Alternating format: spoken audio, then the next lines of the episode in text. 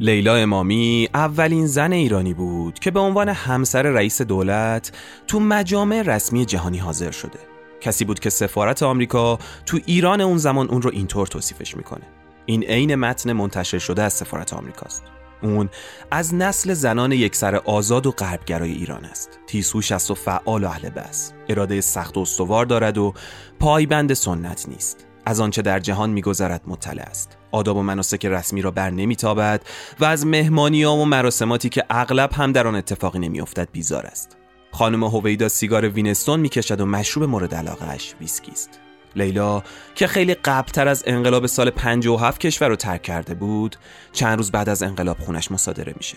عمارتی که روزگاری شاهد عشق و عاشقی لیلا و هویدا بود بعدها به محل زندگی آقای هاشمی رفسنجانی تبدیل میشه و نهایتا هم اون تو همین عمارت لحظات پایانی عمرش رو سپری می‌کنه.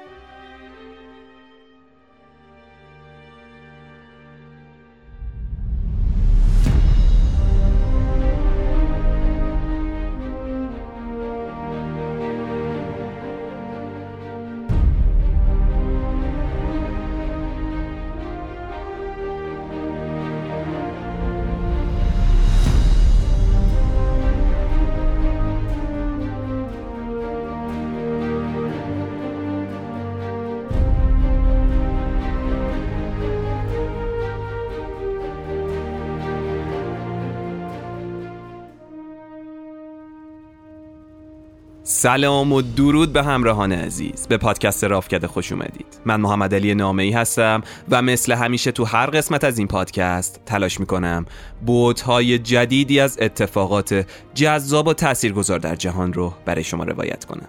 شما به سی و دومین قسمت از پادکست رافکده گوش می‌کنید. اپیزود مشوقه داستان زندگی لیلا امامی همسر مرموز هویدا و بانفوذترین بانوی ایران بعد از ملکه. روایتی که با توجه به استقبالی که از اپیزود سریالی معمای هویدا شده شنیدنش براتون خالی از لطف نیست. این اپیزود درباره یکی از خاصترین و پیشروترین زن ایران همسر و معشوقه هویداست که هیچ وقت عاشق آقای نخست وزیر نبود. تو این اپیزود می‌خوایم به بررسی زوایای مختلف زندگی لیلا امامی بپردازیم و با ماجرای زندگی شخصی و چالشاب و نقش اون به عنوان همسر یک مقام مسئول مملکت آشنا بشیم. تو پایان این ماجرا. قراره یه گریز کوتاهی هم بزنیم به بعد از انقلاب و ماجرای منزل آقای هاشمی رفسنجانی. در کنار همه اینا یکی از بخشای بسیار جذاب این قسمت که برای خودم هم بسیار جالب بود مصاحبه مفصلیه که لیلا امامی با مجله زن روز اون سالها انجام داده و متن این مصاحبه به یادگار تو اون مجله کمیاب باقی مونده. مصاحبه مفصلی از لیلا امامی که این مصاحبه جذاب رو هم براتون روایت می‌کنیم. باید بگم که قبل از شنیدن این اپیزود توصیه می‌کنیم حتما ماجرای سریالی معمای هویدا رو تو چند اپیزود قبلتر شنیده باشید. بذارید بیشتر از این توضیح ندم. بریم و بشنویم و ببینیم ماجرای همسر مرموز هویدا چی بوده. اپیزود سی و دوم مشوقه داستان زندگی پرفراز و نشیب لیلا امامی همسر مرموز امیر عباس هویدا.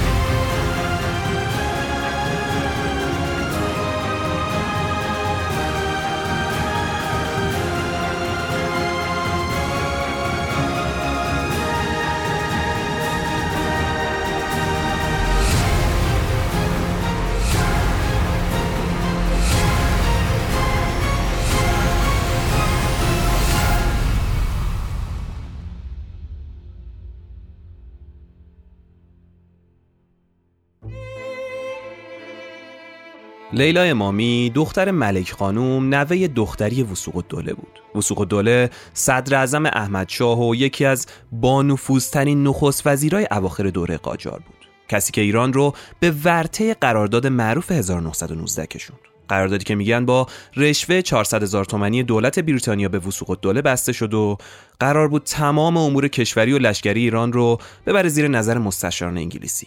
قراردادی که هیچ وقت به مرحله اجرا نرسید. اگه فرصتی بشه حتما ماجرای زندگی وسوق و دوله و قراردادایی که تو دوره اون آقا بسته شده رو براتون روایت می‌کنیم اما بذارید از ماجرا دور نشیم پدر لیلا هم یه مرد مشهور و ثروتمند بود و احتمالا متولد 1278 نظام الدین امامی کارمند رد بالای دولت بود که اغلبا مشاغل مهم و زیرساختی کشور دستش بود.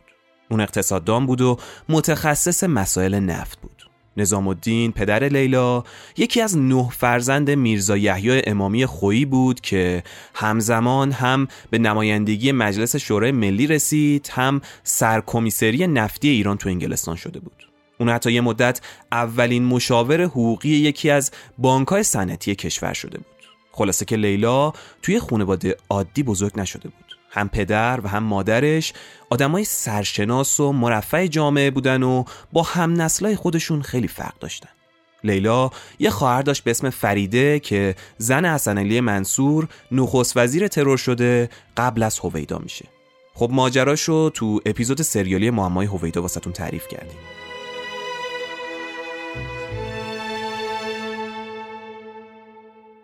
اما اون چیزی که لیلا رو تو تاریخ معاصر موندگار کرد نه مادر با اصل و نسب قاجاریش بود و نه پدر مشهور و پولداری که داشت. اون به خاطر ازدواجش با امیر عباس هویدا و تبدیل شدن به قدرتمندترین زن ایران بعد از همسر محمد رضا شاه پهلوی تو تاریخ موندگار شد. اگه بخوام از ظاهر و قلیانات درونی لیلا بگم با چارچوبای اون زمان لیلا یه زن کاملا غیر متعارف بود. یه زن مرموز که قصه ها و شایعه اطرافش هر روز بیشتر شاخ و برگ می گرفت. البته بعضیا تو تاریخ لیلا رو به عنوان یه زن سرکش و مستقل سرزنش می‌کنن. بعضی دیگه هم تحت تاثیر شخصیت و شهرتش می‌گفتن لیلا حتی از خاندان سلطنتی هم باکی نداره. اما چیزی که تقریبا همه در مورد لیلا روش توافق داشتن این بود که اون یه زن بد اخلاقه که زود از کوره در میره به این راحتی هم آروم نمیشه اشراف زاده که یه مقدار روحیه سرد و بیروح داره و از مراسم رسمی هم فراریه مشروب زیاد می‌خوره زیاد مس می‌کنه و تو فرهنگی که سکوت و کم حرفی رو عین فضیلت می‌دونه بیپروا حرف می‌زنه و تو حرف زدنم از هیچ کس حتی خود شاه هم ابایی نداره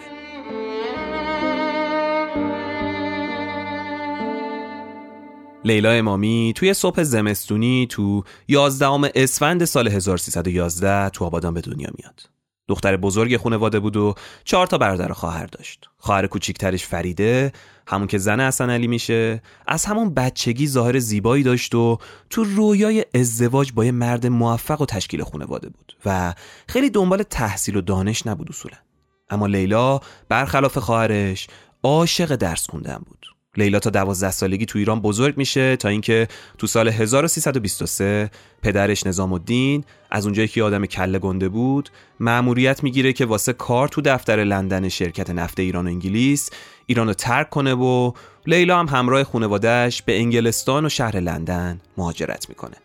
به محض اینکه پاش می‌رسه انگلستان به خاطر علاقه شدیدش به تحصیل و درس پدرشون رو تو یکی از مدرسه های معروف شبانه روزی لندن ثبت نام می‌کنه.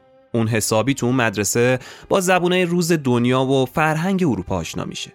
حدود 6 7 سال بعدم مأموریت پدرش تموم میشه و اونا هم بارو بندیل رو جمع می‌کنن و برمیگردن به ایران.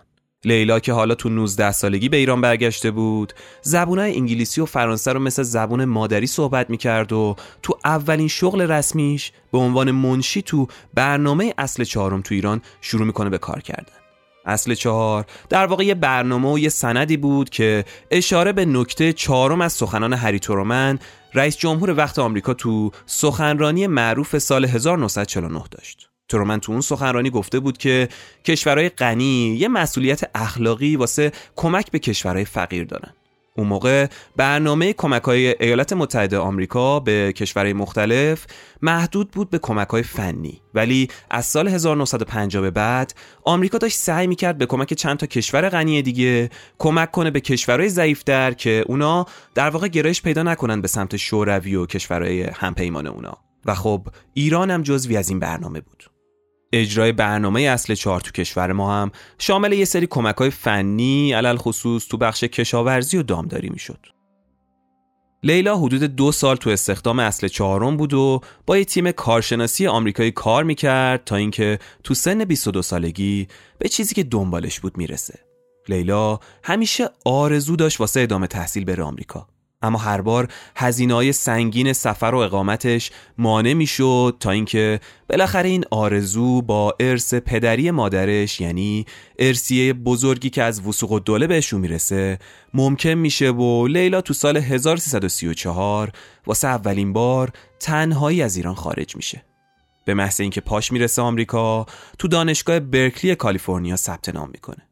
خیلی زودم تو اون دانشگاه. جزو دانشجوهای ممتاز میشه و بعد از یه سالی که تو برکلی میمونه تو تابستون سال 1335 به دانشگاه UCLA انتقالی می‌گیره و اونجا با یه دختر آمریکایی به اسم جین بیکر همخونه میشه. جین که ماجراشو جلوتر براتون تعریف می‌کنم بعدها یه جورایی یار قار لیلا و به صمیمی ترین دوست اون تبدیل میشه. خیلی ها میگن تا سالها هر وقت لیلا از زندگی خسته می‌شد و نمی‌تونست با کسی حرف بزنه تلفن رو بر میداشت و شماره جین رو می‌گرفت و باهاش ساعتها درد و دل می‌کرد. جین تو جریان تمام جزئیات زندگی لیلا بود. طبق دفترچه خاطرات جین لیلا قبل از اینکه با هویدا ازدواج کنه خیلی درباره اون ازدواج با جین صحبت می‌کرده و بهش گفته که امیر عباس رو مردی قابل احترام می‌دونه اما خیلی علاقه به زندگی با یه نخست وزیر نداره.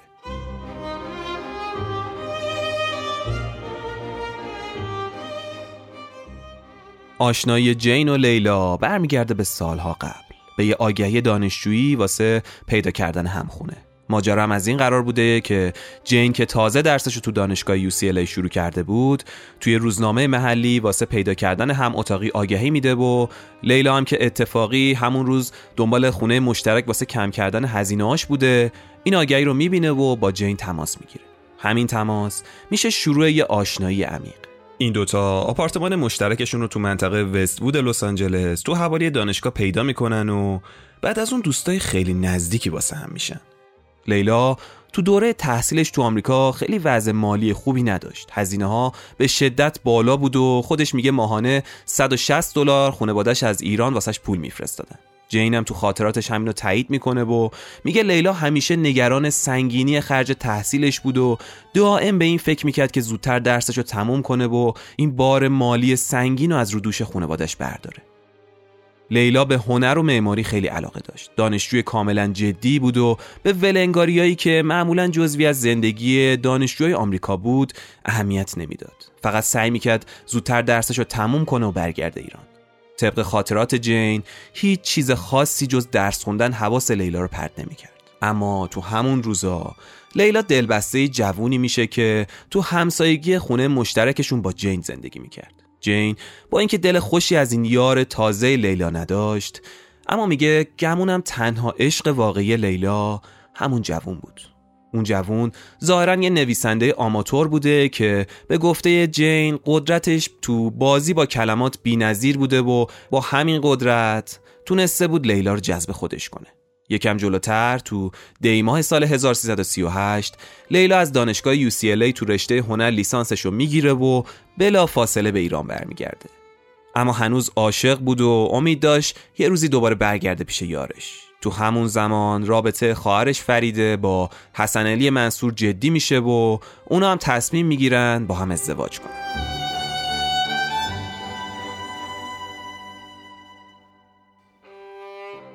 لیلا و فریده امامی تو یک زمان و تو سالهای اول دهه سی با حسن علی منصور و امیر عباس هویدا آشنا میشن که آشنایی فریده و منصور خیلی زود با پادرمیونی خانواده هاشون به ازدواج ختم میشه. اما لیلا و امیر عباس تمایلی به زندگی مشترک نداشتن و با روحیه و تفکر روشنفکرانه ترجیح می‌دادن که مقید نشن. خب لیلا اون زمان دلش با اون نویسنده آمریکایی بود و هویدا هم میگن با یه دختر بلژیکی همکلاسش. به قول خودش نرد عشق میباخت. اما با گذشت روزگار و منصوب شدن عبدالله انتظام به ریاست شرکت نفت ایران حسن علی و امیر عباس به عنوان کسایی که یه جورایی همپیمان و حامی انتظام بودن اومدن تهران و تو شرکت نفت به سمتهای مدیریت رسیدن.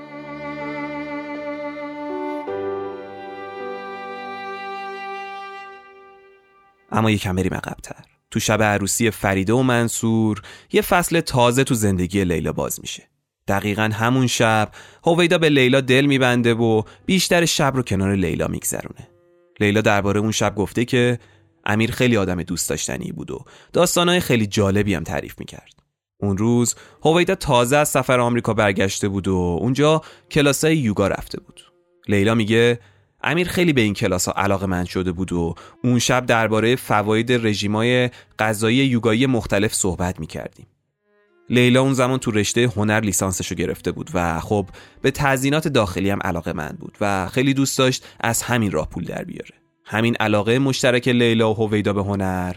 از چیزایی بود که شب عروسی در موردش با هویدا حرف می‌زد و از غذا تو همین بگو مگوها اولین کار مهمش تو زمینه هنر رو هویدا بهش محول می‌کنه و قرار میشه لیلا کار تزیین قرفه ایران تو نمایشگاه بین المللی ازمیر رو به عهده بگیره.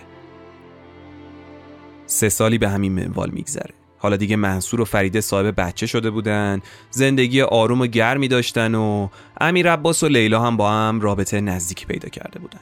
مرداد سال 1343 منصور و فریده همراه لیلا و هویدا واسه استراحت تابستونی میرن شمال و تو کاخ تابستونی فاطمه پهلوی تعطیلات و کنار هم میگذرونن. اما آخر هفته وقتی داشتن به سمت تهران برمیگشتن تصادف سنگینی می‌کنن و کارشون به بیمارستان می‌کشه و چند روزی بستری میشن. شب اون اتفاق لیلا پشت فرمون بوده.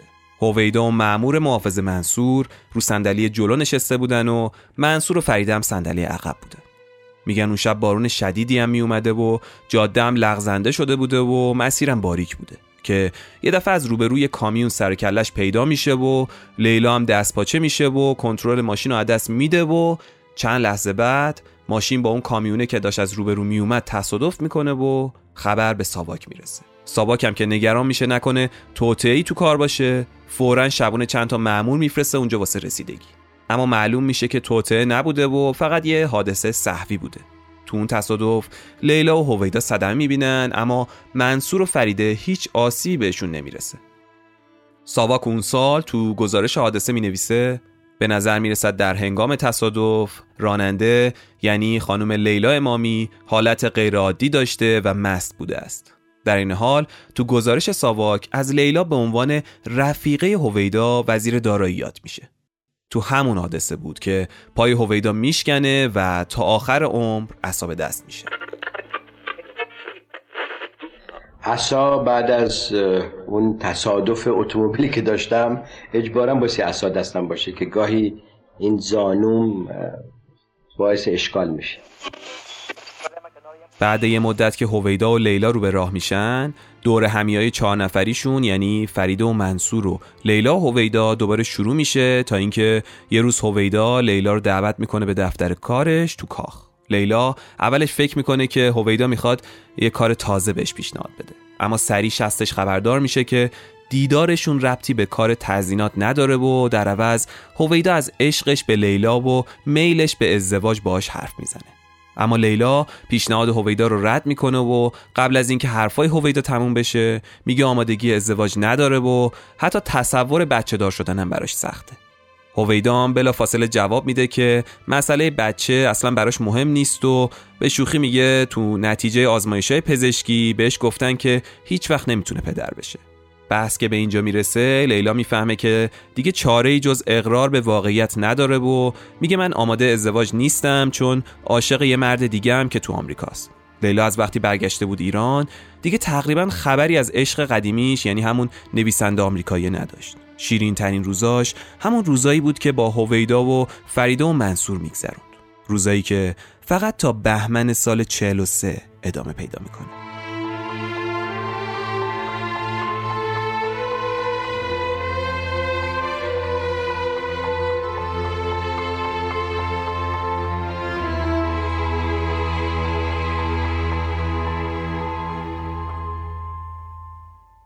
شیشم بهمن سال 43 یه اتفاق غیر منتظره میفته در حالی که فقط یک سال از نخست وزیری حسن علی منصور گذشته بود منصور جلوی ساختمون مجلس ترور میشه. اگه یادتون باشه ماجراشو تو داستان معمای هویدا براتون تعریف کردیم.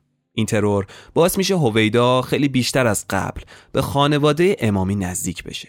خب منصور و هویدا با هم دوستای قدیمی و خانوادگی بودن و به تب اونم رابطه نزدیکی با همسر دوست قدیمیش فریده امامی داشت و فریده خواهر کوچکتر لیلا بود. لیلا وقتی منش و اون رفتار هویدا رو در مقابل با خواهرش می‌بینه یه دفعه یه تصمیم ناگهانی می‌گیره.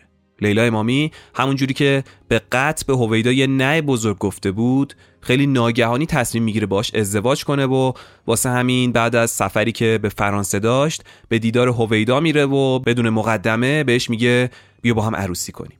هویدام خب اونجا شوکه میشه اما بلافاصله پیشنهادش رو قبول می‌کنه و تلفن رو بر میداره و کارهای ازدواج رو هماهنگ می‌کنه. همه چی انگار عوض شده بود. حالا لیلا بود که اصرار داشت که سریعتر ازدواج کنند در این حالم تاکید داشت که مراسم مجللی در کار نباشه.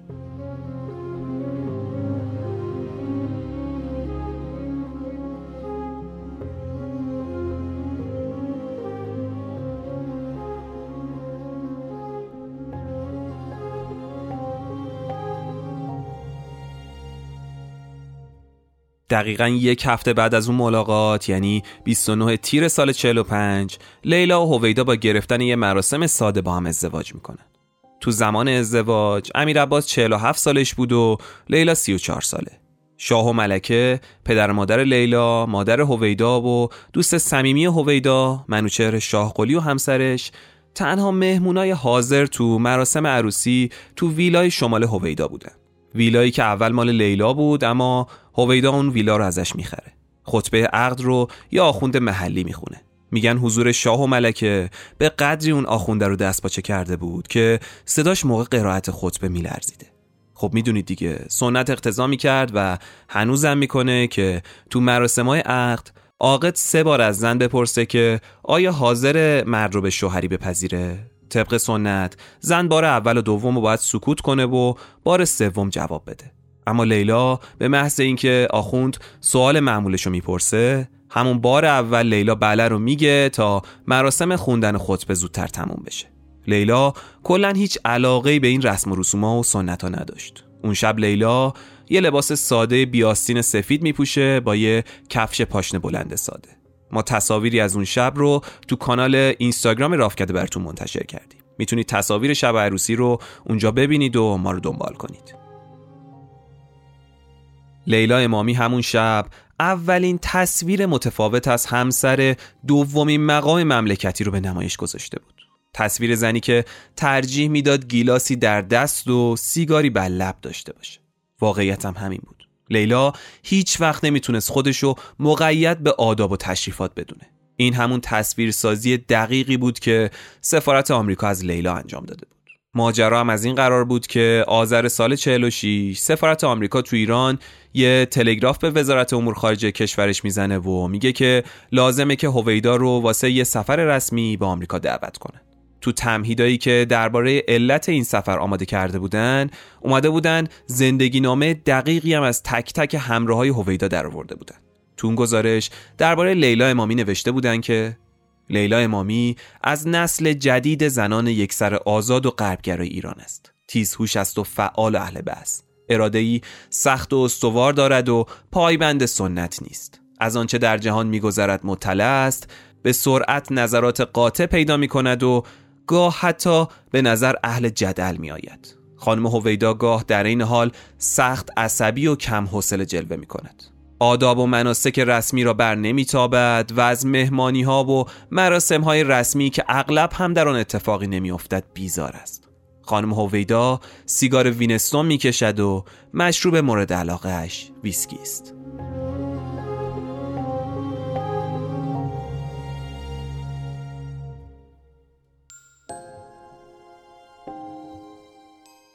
تو دومین سال از نخست وزیری امیر عباس هویدا تو زمستون سال 1345 هما احسان خبرنگار مجله معروف زن روز واسه گفتگو با همسر هویدا و تهیه یک گزارش از زندگی شخصی هویدا و لیلا میره به سمت خونه نخست وزیر تو زعفرانی تهران. به خاطر اینکه می‌دونم این گزارش و گفتگوی مفصل می‌تونه واسهتون جالب باشه من به نقل از مجله کمیاب زن روز شماره 99 که بهمن ماه سال 45 منتشر شده این گزارش رو براتون روایت می‌کنم. اینها عین متن مکالماتیه که بین لیلا و خبرنگار زن روز اون سال تو اون مجله چاپ شده و من بخشای جذاب اون رو براتون روایت می‌کنم. مقاله بسیار جالبیه و فضاسازی بسیار خوبی از زندگی لیلا امامی و هویدا درش جمع شده. اولش میاد فضا و جزئیات خونه هویدا روایت می‌کنه که به نظرم فوق جالبه. گوش بدید. در انتهای خیابان زعفرانیه و نزدیک کاخ سعدآباد خانه است بسیار قدیمی با سقف‌های بلند و درهای کهنه.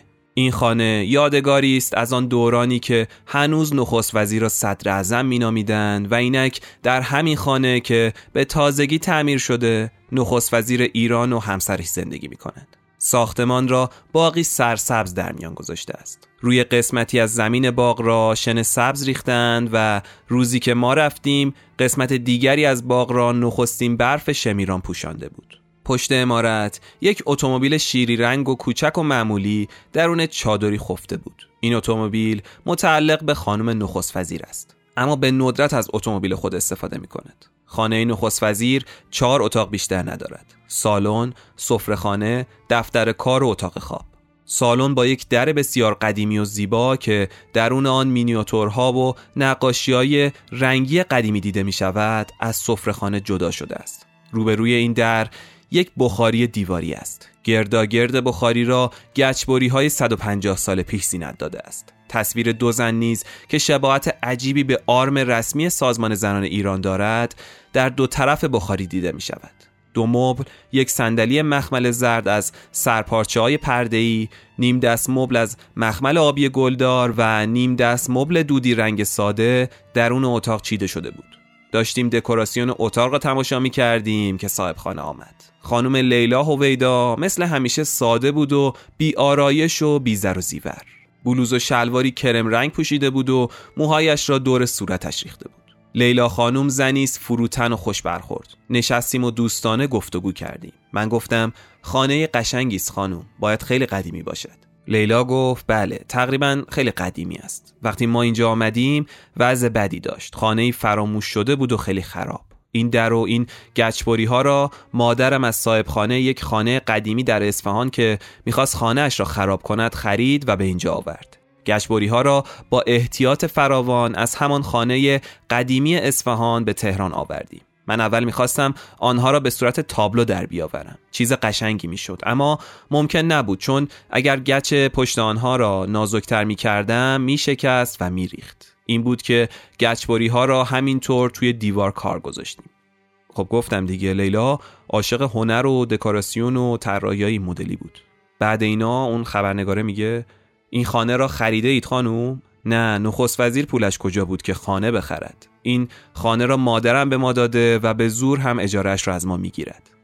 همراه لیلا خانوم توی اتاقها گردش کردیم. او گفت در این دو اتاق چیزهای قشنگی است که دوستانمان به ما هدیه کردند. این تابلو نقاشی را که می‌بینید هدیه فراموش نشدنی است از طرف اولیا حضرت شهبانو.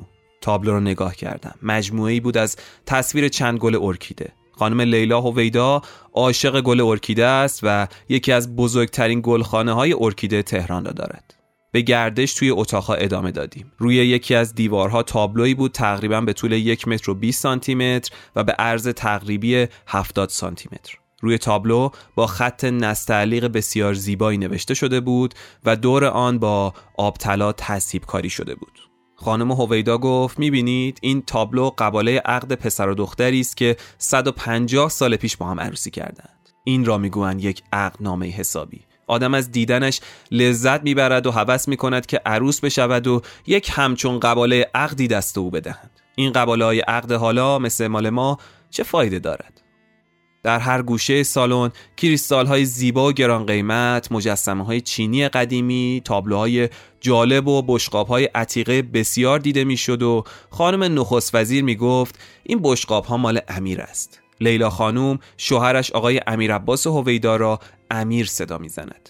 من هر چیز قشنگی که امیر در خانهش داشت به خانه من آوردم. کریستال ها و سایر اشیاء اتاق و وسایل سفرهخانه را هم مادرم به ما داده و من فقط پرده ها و این دو مبل زرد را درست کردم. اینایی که براتون خوندم و جلوتر می‌خونم بخشای جذاب اون مقاله است. حالا از اینجا به بعد می‌خواد شرح بده دفتر کار هویدا چجوری بوده و در مورد هویدا و سمتش و اینکه ایام رو تو خونه چطور میگذرونن حرف بزنه.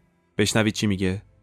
دفتر کار نخست وزیر را هم دیدیم. توی دفتر از همه جالبتر و دیدنی تر کلکسیون پیپ و کلکسیون عصای آقای نخست وزیر بود. مجموعاً 100 تا پیپ و 30 تا عصا، عصایی از استخوان، عصایی از پوست مار، عصایی که سرش یک زن زیبای سیاه پوست بود، عصایی که سرش زنی را خفته در بستر نشان می‌داد و عصایی دیگر که سرش یک سگ سفید بود. سری هم به آشپزخانه زدیم که ته باغ قرار داشت. لیلا خانم می گفت دور بودن آشپزخانه ما این خوبی را دارد که بوی غذا توی اتاقها نمیپیچد اما این عیب را هم دارد که غذا کمی صد روی میز می آید مهم نیست چون امیر ظهر به خانه نمی آید و به همین جهت آشپزخانه هم خیلی کم کار می کند در این تنهایی و سکوت حوصلتان سر نمی رود خانوم من از تنهایی و سکوت لذت می‌برم. فرصتی است برای مطالعه و شنیدن موزیک. وانگهی روزی چند ساعت از وقت من در گلخانه میگذرد و وقتی با گل هستم دیگر تنها نیستم.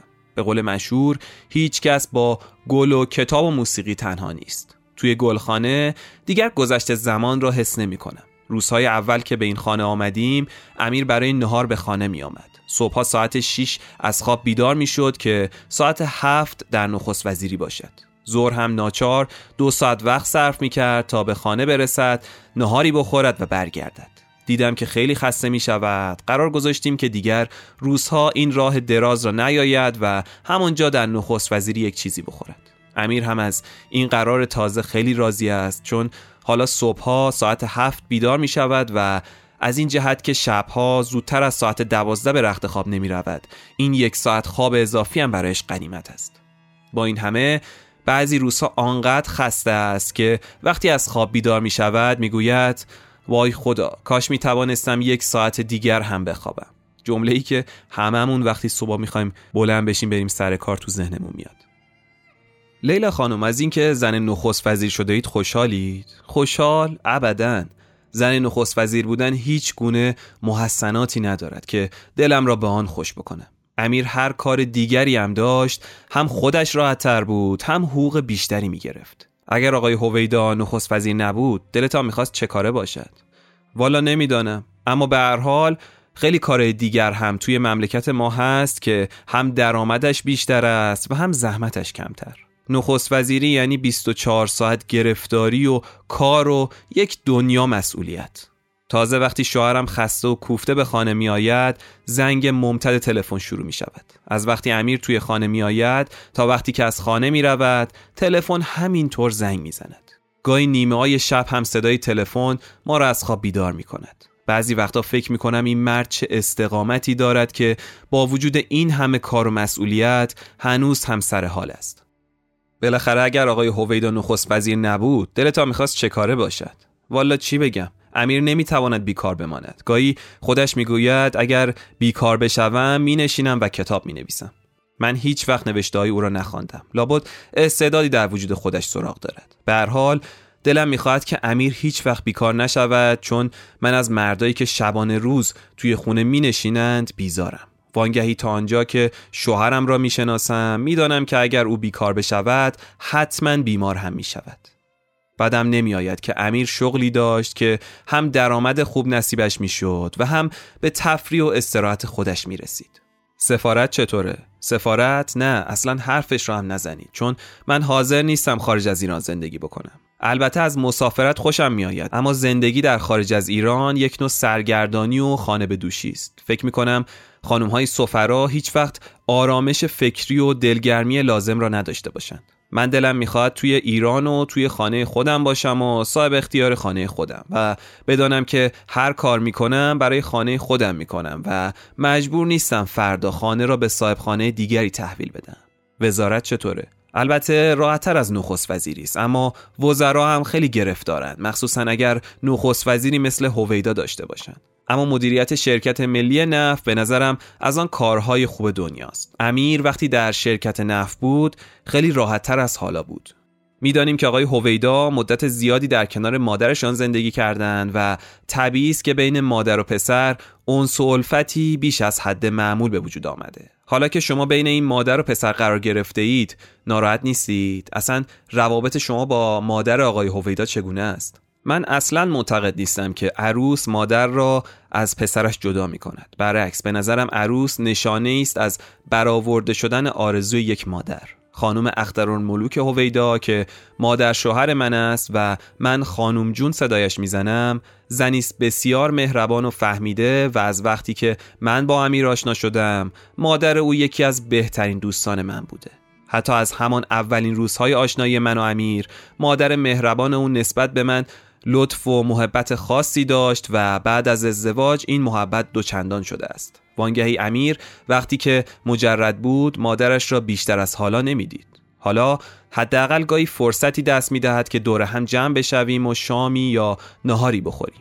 در چند کلمه بگویم که مادر شوهر من اصلا کاری به کار من ندارد و وقتی دو نفر مزاحم یکدیگر نباشند دیگر جایی برای بگو مگو نمیماند. منزل خانم جون در دروس است. در آنجا آنقدر اتاق نبود که من و امیر هم بتوانیم زندگی کنیم. اما اگر هم اتاق به اندازه کافی بود باز من بیشتر مایل بودم که زندگی مستقلی داشته باشیم. این خانه اگرچه کوچک است اما ما در آن راحتیم. می‌دانم که مادر امیر هم راحتی من و پسرش را می‌خواهد. از طرف دیگر حالا فریدون هویدا برادر امیر نزد خانم جون زندگی می کند و جای خالی امیر را نزد مادرش پر کرده است. می توانید بگویید از وقتی که زن نخست وزیر شده اید چه برخورده جالبی داشتید.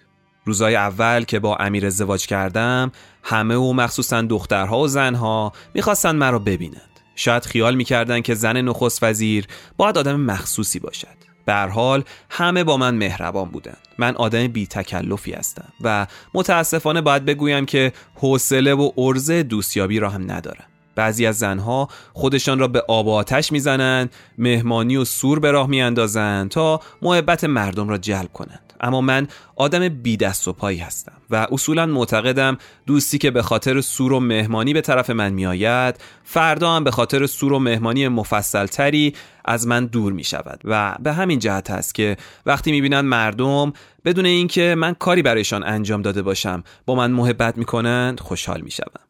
ازدواج با آقای نخست وزیر چه تحولی در زندگی شما به وجود آورده؟ هیچ فقط اسباب زحمت بسیار و خرج فراوان شده است. پیش از ازدواج من هیچ وقت کلاه و لباس بلند شب نمی خریدم اما حالا پول کلاه و لباسای شب رقم نسبتا عمده از درآمد ما را می گیرد چرا؟ برای اینکه مجبورم در مراسم رسمی شرکت کنم و مردم انتظار دارن که در این مراسم زن نخست وزیر حتما باید یکی از شیک پوشترین زنها باشد. در حالی که راستش را بخواهید من حتی حوصله سلمانی رفتن را هم ندارم. موهایم را خودم میپیچم و خیلی به ندرت و به سختی راضی می‌شوم که نیم ساعت تمام کلم را زیر سشوار نگه دارم یا یک ساعت زیر دست آرایشگر باشم. آخر که چه؟ می توانم این یک ساعت را به کار بهتری بپردازم یا دست کم استراحت کنم. از آرایش صورت هم خوشم نمی آید و به علاوه بیش از اینم به من نمی آید و لزومی ندارد که پوستم را زیر قشری از رنگ و روغن پنهان کنم. می‌دانید که شوهر شما به ادب و هوش معروف است و پیش از ازدواج خانم ها لقب دیپلمات مجرد و معدب را به او داده بودند. شما هم ایشان را شوهر خوبی می‌دانید؟ بله امیر مرد خوبی است خوش اخلاق است و سر به زیر و بساز صبح که از خواب بیدار می شود معمولا اوقاتش تلخ است. اما این اوقات تلخی را سر رضا پیشخدمت منزل خالی می کند و مرتب داد می‌زند رضا اسای من کو رضا پیپ من کو. من غیر از این بد اخلاقی دیگری از امیر ندیدم. همه می‌خواهند بدانند که نخست وزیر کی پدر می شود شما می‌دانید؟ ما حالا برای بچه دار شدن نه وقت داریم و نه پول و نه جا و نه حوصله. راستش را بخواهید من هیچ دلم نمی‌خواهد که بچه دار بشوم. البته بچه های مردم را دوست دارم اما خودم حوصله سر و کله و گریهزاری بچه را ندارم. به علاوه بهار آینده من سی و چهار سالم تمام می شود فکرش را بکنید که من اگر بچه دار بشوم وقتی بچم به پانزده سالگی رسید خودم پیرزن پنجاه ساله ای خواهم شد و دیگر حوصله ای برای سر و کله زدن با بچه نخواهم داشت. بچه ای که هم مربی و هم مراقبت خوب نداشته باشد بهتر است که اصلا به دنیا نیاید. وانگهی بچه داشتن پول می‌خواهد که من و شوهرم نداریم. توی این چهار اتاق کوچکم. حتی برای کالسکه بچه جا نیست. حالا اگر 23 ساله بودم باز می‌شد این چیزها را تحمل کرد. اما خلاصه کلی صحبت های دیگه هم میشه و صحبت می‌رسه به گل ارکیده. در اینجا گفتگو ما از بچه به گلها کشید. صحبت درباره گل ارکیده که خانم نخست وزیر را هرگز خسته نمی کند. او به گلدانهای ارکیدهش همانقدر عشق میورزد که یک مادر به بچه هایش. کتاب های بسیاری درباره پرورش گل ارکیده دارد و تنها مجله که مرتب برایش می‌رسد و او با علاقه تمام آن را می‌خواند مجله است درباره گلهای ارکیده که در آمریکا منتشر می شود. لیلا خانوم می گفت پرورش گل ارکیده سرگرمی خوب و زیبایی است ولی گران تمام می شود. فقط گلخانه من هر ماه 600 تومان خرج دارد. تابستان کولر می‌خواهد و زمستان بخاری. گلها باغبان لازم دارند و به غذاهای مخصوص احتیاج دارند. اوایل دوست داشتم که گل را پرورش بدهم و به دوستان هدیه بدهم یا همه را در خانه خودم نگه دارم. اما وقتی که خرجش زیاد می شود تصمیم گرفتم که گل فروشی کنم و حالا گلهای گلخانم خودشان خرج خودشان را در می آورند در دنیا 25 هزار نوع گل ارکیده هست ولی من فقط 20 فامیل از گلهای ارکیده را دارم و مجموعاً 800 گلدان. راستی تفریح و سرگرمی شما چیست؟ پرورش گل، مطالعه کتاب و شنیدن موسیقی از گل ارکیده را از کتاب بیوگرافی مردان بزرگ را و از موسیقی موزیک کلاسیک را دوست دارم. من و امیر معمولا معاشرت کمی با دوستانمان داریم و آدمهای تنهایی هستیم. از کارهای خانه چطور؟ کارهای خانه را چه کسی انجام می‌دهد؟ من کمتر به کارهای خانه می‌پردازم. خرید با پیش خدمتمان رضا است و آشپزی با آشپزمان. علاوه بر این یک باغبان هم داریم و هفته دو روز هم زنی برای نظافت به خانه ما می آید. آقای نخست وزیر درباره کارهای دولت و مسائل سیاسی با شما مشورت می کنند؟ من به کارهای سیاسی و اداری امیر کاری ندارم. برای یک زن و شوهر مطالب گفتنی و شنیدنی خیلی زیاد هست من فقط سعی می کنم محیط خانهمان با محیط اداره و نخست وزیری فرق داشته باشد تا امیر احساس راحتی بکند. بعضی شبها با هم کتاب می‌خوانیم تلویزیون تماشا می‌کنیم و به موزیک گوش می‌دهیم. من از سیاست چیزی سرم نمی شود و به امیر هم به عنوان شوهرم نگاه می کنم نه به عنوان یک سیاستمدار و رئیس دولت. گاهی مردم شکایت و تقاضانامه های خود را به من می دهند من هم تنها کاری که می کنم این است که این شکایات را به دفتر نخست وزیری می فرستم به هر حال من زن نخست وزیر هستم نه مشاور او. بله اینم مقاله ای که به سختی تونستیم از مجله کمیاب زن روز پیدا کنیم و بخشای جذاب اون رو با هم شنیدیم.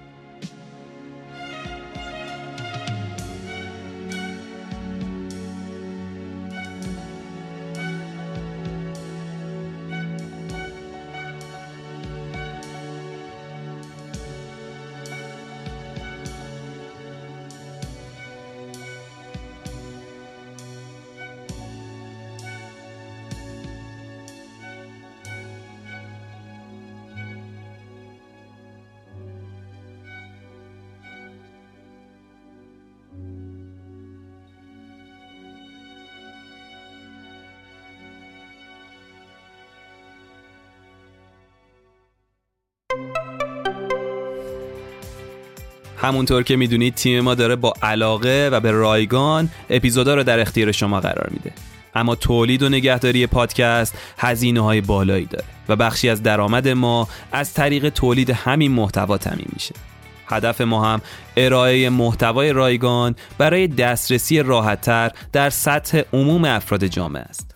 ضمن اینکه ازتون درخواست دارم از پادگیرها و جای معتبر پادکست خودتون رو بشنوین حمایت شما از پادکست رافکده برای ما بسیار با ارزشه و در ادامه این مسیر برای ما نقش مهمی داره. چون علاوه بر بود مادی و تأمین بخشی از درآمد ما نشون میده این محتوا برای شما ارزشمنده و شما مثل عضوی از خانواده رافکده همراه ما هستیم واسه همین ما چند تا بستر براتون فراهم کردیم تا هر مبلغی که تمایل داشتید چه ریالی و چه ارزی از ما حمایت مالی کنید. لینک این بسترها رو هم تو توضیحات اپیزود قرار دادیم و هم تو سایت راف کرده. تو منوی حمایت مالی می‌تونید بهش دسترسی داشته باشید. همین الان می‌تونید وارد توضیحات اپیزود یا وبسایت راف کرده بشید و حمایت مالی خودتون رو با مبلغ دلخواه انجام بدید. مبلغ این حمایت هم اصلا مهم نیست. می‌تونه از چند هزار تومن باشه تا هر مبلغی که خودتون تمایل دارید و می‌خواید از همون حمایت کنید.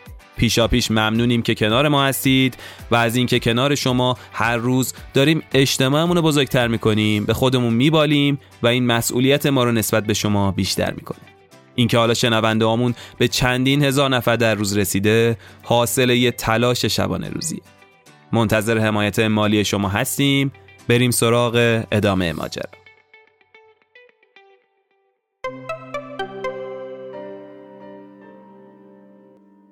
لیلا عاشق گل ارکیده بود. نشونه این عشقم همون گلی بود که سالها رو یقه کت هویدا دیده می‌شد. گلی که سلیقه لیلا بود. البته هویدا قبل از ازدواج گل تازه به یقه کتش می‌زد. اما گل میخک و گل ارکیده از روزی اومد رو یقه کت هویدا که با لیلا ازدواج کرد. لیلا امامی شدیداً علاقمند به گل ارکیده بود. واسه همین کشت این گل که بومی ایران نبود رو توسعه میده و بعدها هم انجمن گلکاران ایران رو با محوریت توسعه کشت ارکیده راه میندازه. خیلی ها میگن گلای ارکیده‌ای که امروزه تو گل فروشی دیده میشه از اجداد همون ارکیدهایی هست که تو گلخونه لیلا پرورش داده می‌شده. اما با همه این داستانا قصه ازدواج لیلا و هویدا سه چهار سال بیشتر دووم نمیاره. تقریبا از عواست سال 1349 ازدواج این دو نفر تو مسیر فروپاشی قرار می‌گیره. دوستای هویدا میگن یکی از اولین ریشه های تنش لیلا با هویدا رفتار مامورای محافظ هویدا بوده. ماجرا هم از این قرار بوده که تو اولین سالهای نخست وزیری هویدا یکی از مامورا به اشتباه باغبونی رو که سالها تو خونه خانواده لیلا کار می‌کرده رو به ضرب گلوله می‌کشه و از همون موقع لیلا به وجود محافظا تو خونه اعتراض می‌کنه و نگران حضور اونا تو خونه میشه این دغدغه لیلا یه مدت مسکوت میمونه تا اینکه لیلا میشنوه که یکی از مامورا از تلفن خونه اینا به فرمانده خودش زنگ زده و در مورد دعوای شب قبل بین لیلا و هویدا گزارش داده. ظاهرا ماموره گفته بوده که دیشب بعد دعوای هویدا و لیلا نخست وزیر نتونسته بره تو اتاق خواب و مجبور شده رو کاناپه بخوابه. اینجا بود که دیگه کاسه صبر لیلا سرریز میشه و بعد از اون شب ورود هر محافظی رو به داخل خونه قدغن می‌کنه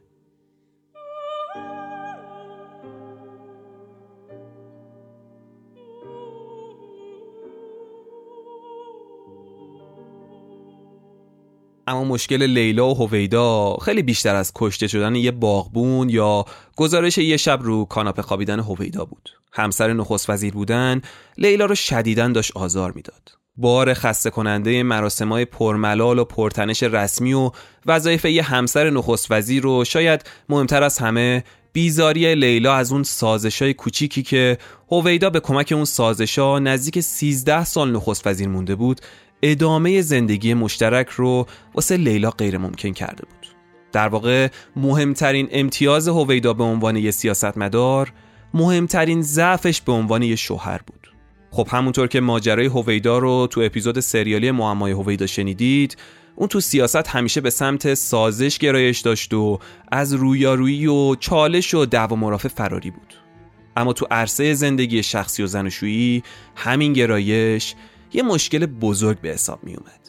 هویدا به خاطر روحیه‌ای که داشت هیچ وقت حاضر نبود تو مشاجرایی که خب چاشنی خیلی از زندگی هاست شرکت کنه و بی رغبتیش به این کار لیلا رو اذیت می‌کرد واکنش هویدا در برابر تمام ایرادا و انتقادهای همسرش این بود که یه جا بشینه و حرف نزنه و فقط گوش بده خلاصه نارضایتی های لیلا هر روز داشت بیشتر می‌شد و هر روزم با عمق بیشتری از زندگی و سختی همسر نخست وزیر بودن شکایت می‌کرد. لیلا دیگه خسته شده بود. واسه اینکه بتونه این اوضاع رو تحمل بکنه بیشتر مس می‌کرد و همین افراد تو مصرف مشروبات الکلی باز شده بود تندی و تلخی حرفاشم بیشتر بشه. بعضیا می‌گفتن شایعه های مربوط به سختی های زندگی زنشوی هویدا به گوش شاه هم رسیده بود. میگن یه روز تو اواخر سال 48 تو یکی از مراسمهای رسمی شاه با یه لحن شوخی به لیلا میگه که این مردو چرا انقدر اذیت می‌کنی؟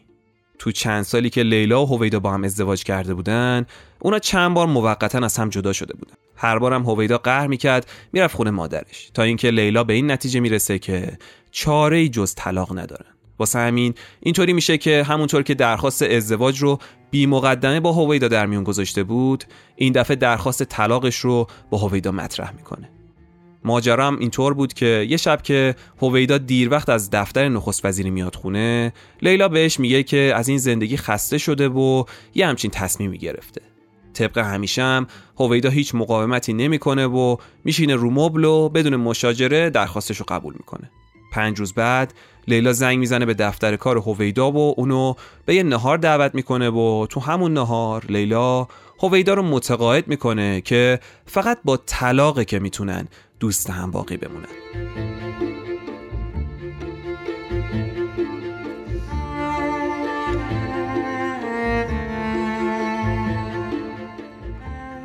عباس میلانی تو کتاب معمای هویدا که یکی از منابع ما واسه تولید این اپیزود و اپیزود هویدا بوده درباره طلاق توافقیش با خود لیلا صحبت کرده و ماجرا رو اینطور شرح داده. این عین متنیه که تو کتاب آقای میلانی چاپ شده. وقتی با لیلا درباره آن دیدارشان حرف می زدم تهرنگی از غم بر چهرش پدیدار شد و گفت دیگر وچه اشتراکی بین ما نبود. هر دو اهل کتاب و فیلم و موسیقی کلاسیک بودند. ولی حتی این دلبستگی های مشترک هم نمی‌توانست ازدواجشان را نجات دهد.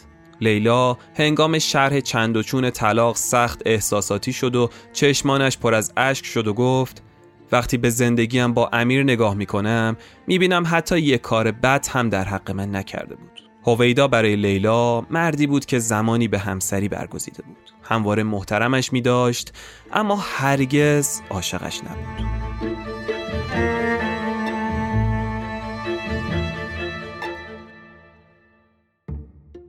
کارای رسمی طلاق تو فروردین سال 50 شروع میشه و حکم نهایی طلاقم تو چهارم مرداد همون سال صادر میشه.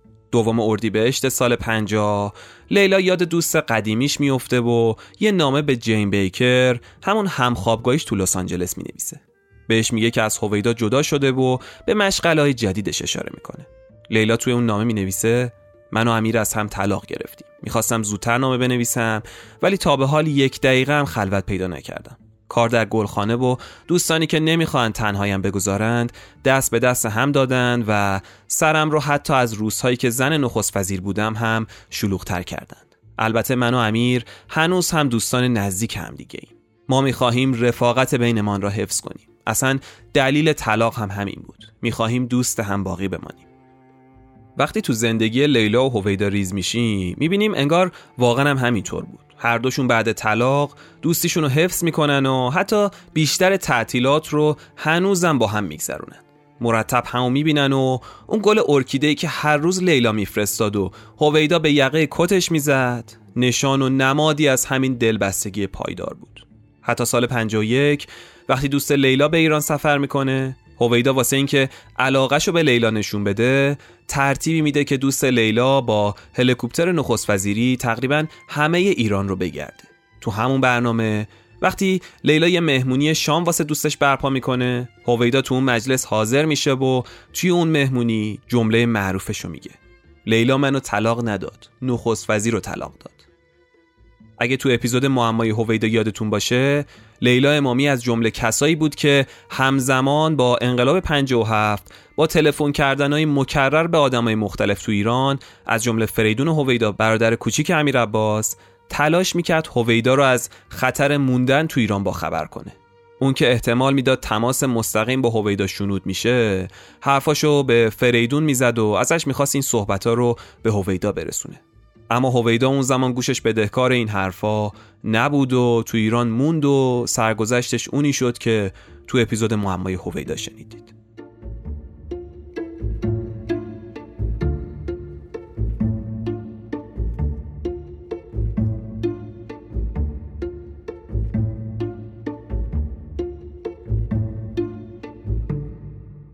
بعد از اون مهمونی معروف لیلا واسه همیشه ایرانو ترک می‌کنه. اون به پاریس میره و دیگه هیچ وقت به کشور بر نمیگرده و هیچ خبر و حاشیه و حرفی هم ازش نمیشه تا اینکه اسم لیلا امامی بعد از 45 سال دوباره سر زبونا میفته دلیلش هم فوت ناگهانی آقای اکبر هاشمی رفسنجانی بود. احتمالا یادتون میاد که تو سال 1395 بعد از مرگ مشکوک آقای رفسنجانی یه شعاری بین مخالفای دولت وقت میپیچه. مضمونش هم این بود که ای که مذاکره بود شعارت استخر فرح در انتظارت. مخاطب این شعار مستقیما رئیس جمهور وقت بود که می‌خواست مذاکره با آمریکا رو شروع بکنه. اما این شعار یه بخش دومی داشت که تلویان می‌گفت آقای هاشمی رفسنجانی تو استخر فرح پهلوی تو سعدآباد فوت کرده. ولی این شعار درست نبود. خیلی زود مشخص میشه که اون خونه ای که آقای رفسنجانی توش زندگی می‌کرده و تو استخر همون خونه دچار ایست قلبی میشه. خونه ای بوده که مادر لیلا امامی بعد از ازدواج بهشون هدیه داده بوده و منزل مشترک اون و هویدا بعد از ازدواجشون بوده. آقای اکبر هاشمی رفسنجانی اصر روز 19 دی ماه سال 95 تو استخر ساختمونی که معروف به کوشک بود دچار ایست قلبی میشه. اون ساختمون خارج از مجمع تشخیص مسلحت نظام تو محله سعدآباد هستش. رضا رجبی منشی مخصوص آقای هاشمی رفسنجانی درباره اون دفتر و استخرش گفته که از زمان ریاست جمهوری آقای هاشمی پزشکان به ایشان توصیه کردند برای سلامتی و رفع درد کمر مختصری که داشتند شنا کنند. آن زمان در مجموعه ریاست جمهوری استخری بود که مقامات عالی دیگر هم ازش استفاده می کردن. سال 76 که دفتر آقای هاشمی از ریاست جمهوری به کاخ مرمر منتقل شد ما یکی از ساختمان های ریاست جمهوری در محدوده تجریش و تحویل گرفتیم تا به عنوان دفتر برای آقای هاشمی در دسترس باشد این ساختمان دو حیات داشت و تصمیم گرفته شد در یکی از این دو حیات یک استخر برای استفاده آقای هاشمی ساخته شود این ساختمان زمین بسیار بزرگی داشت که باغمانند بود و داخلش هم ساختمان کوچکی با چند اتاق بود. یک گلخانه بزرگ هم داشت. قبض های این خانه به اسم لیلا امامی صادر می شد و ما بعدها فهمیدیم که این ساختمان محل زندگی هویدا و زنش لیلا امامی بوده. جالبه بدونید این نکته رو خود آقای رفسنجانی هم تایید کرده. تو خاطرات روزنوشت آقای هاشمی مربوط به سال 74 درباره اون ساختمون اومده که از منزل لیلا هویدا که بناس دفتر کار شود بازدید کردم. سرایدار گفت که قبل از طلاق لیلا هویدا هم اینجا بود و بعد از طلاق لیلا تنها مانده بود.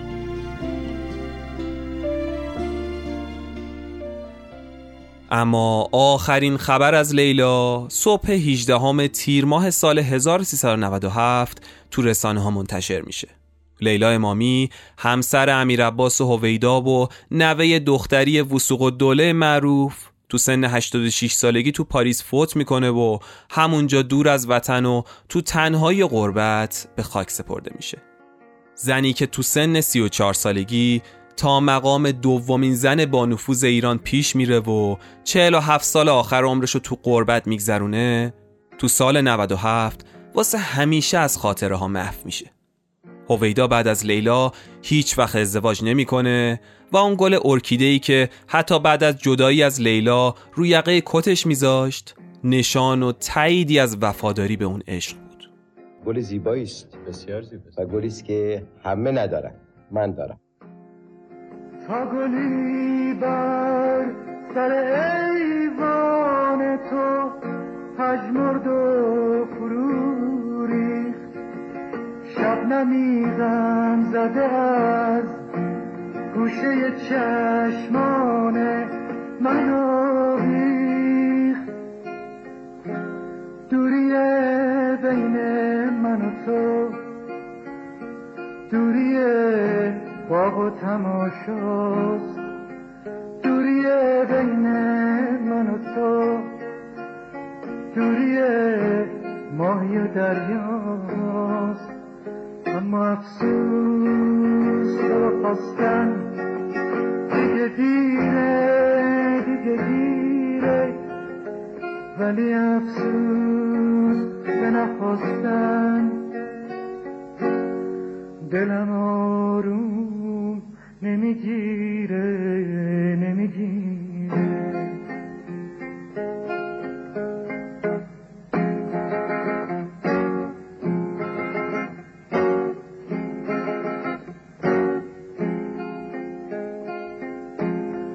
هنوزم چشمای تو مثل شبای پر ستاره است. هنوزم دیدن تو برام مثل عمر دوباره است. هنوزم وقتی میخندی دلم از شادی نرزه هنوزم با تو نشستن به همه دنیا میارزه. اما افسوس تو رو خواستن دیگه دیره دیگه دیره. ولی افسوس که نخواستن دلم آروم نمی‌گیره نمی‌گیره.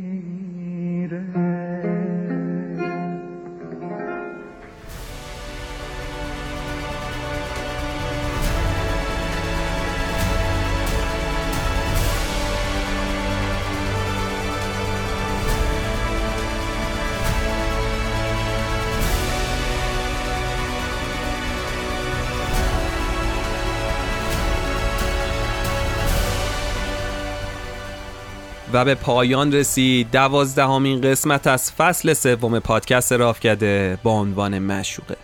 این آخرین اپیزود ما در سال 1402 بود و خوشحالیم که یک سال دیگه در کنار شما بودیم. از شما شنوندگان عزیز سپاس گذاریم که امسال هم بیشتر از قبل همراه ما بودید و خونواده رافکده رو بزرگتر کردید. به شخص خوشحالم که با برنامه ریزی و تلاش موفق تیم رافکده تو سال جدید موفق به جذب بیش از دو میلیون شنونده شد و به این موضوع افتخار می‌کنیم. خبر خوب این که فصل سوم پادکست رافکده تو سال جدیدم ادامه داره و ما منتظر شنیدن نظرات و پیشنهادات شما در این مسیر هستیم. از شما به خاطر پیاما و حمایتاتون در طول این یک سال سپاس گذاریم و براتون سالی پر از سلامتی و شادکامی آرزو مندیم مثل همیشه یادتون نره که ما رو در اینستاگرام دنبال کنید و با به اشتراک گذاشتن مطالبمون به بزرگتر شدن خانواده رافکده کمک کنید. از شنوندگان عزیزی که در پلتفرم‌های پادگیر به ما بازخورد میدن هم تشکر می‌کنم. ضمن حمایت شما از پادکست رافکده برای ما خیلی با ارزشه و در ادامه این مسیر به ما کمک بزرگی می‌کنه. می‌تونید برای حمایت مالی با مبلغ دلخواه از رافکده چه ریالی و چه ارزی. به توضیحات این اپیزود مراجعه کنید یا به وبسایت رافکده به آدرس آر سر بزنید. ضمنا ما تو طول هفته کلی محتوای جذاب و تکمیلی از اپیزودها رو تو کانال اینستاگرام رافکده منتشر می‌کنیم و در استوری ها هم از روزمرگی ها باهاتون صحبت می‌کنیم. خوشحال میشیم. ما رو اونجا هم دنبال کنید. سرچ کنید رافکده ما رو پیدا می‌کنید. و اگه به دنبال موسیقی های کامل اپیزودا هستید عضو کانال تلگرامی رافکده بشید و از شنیدنشون لذت ببرید. تمامی اطلاعات تو توضیحات اپیزود قرار داره. بدونید که خیلی دوستتون داریم و شما رو عضوی از خانواده بزرگ رافکده می‌دونیم. پیشا پیش سال نوتون مبارک. منتظر ماجراهای جدید باشید.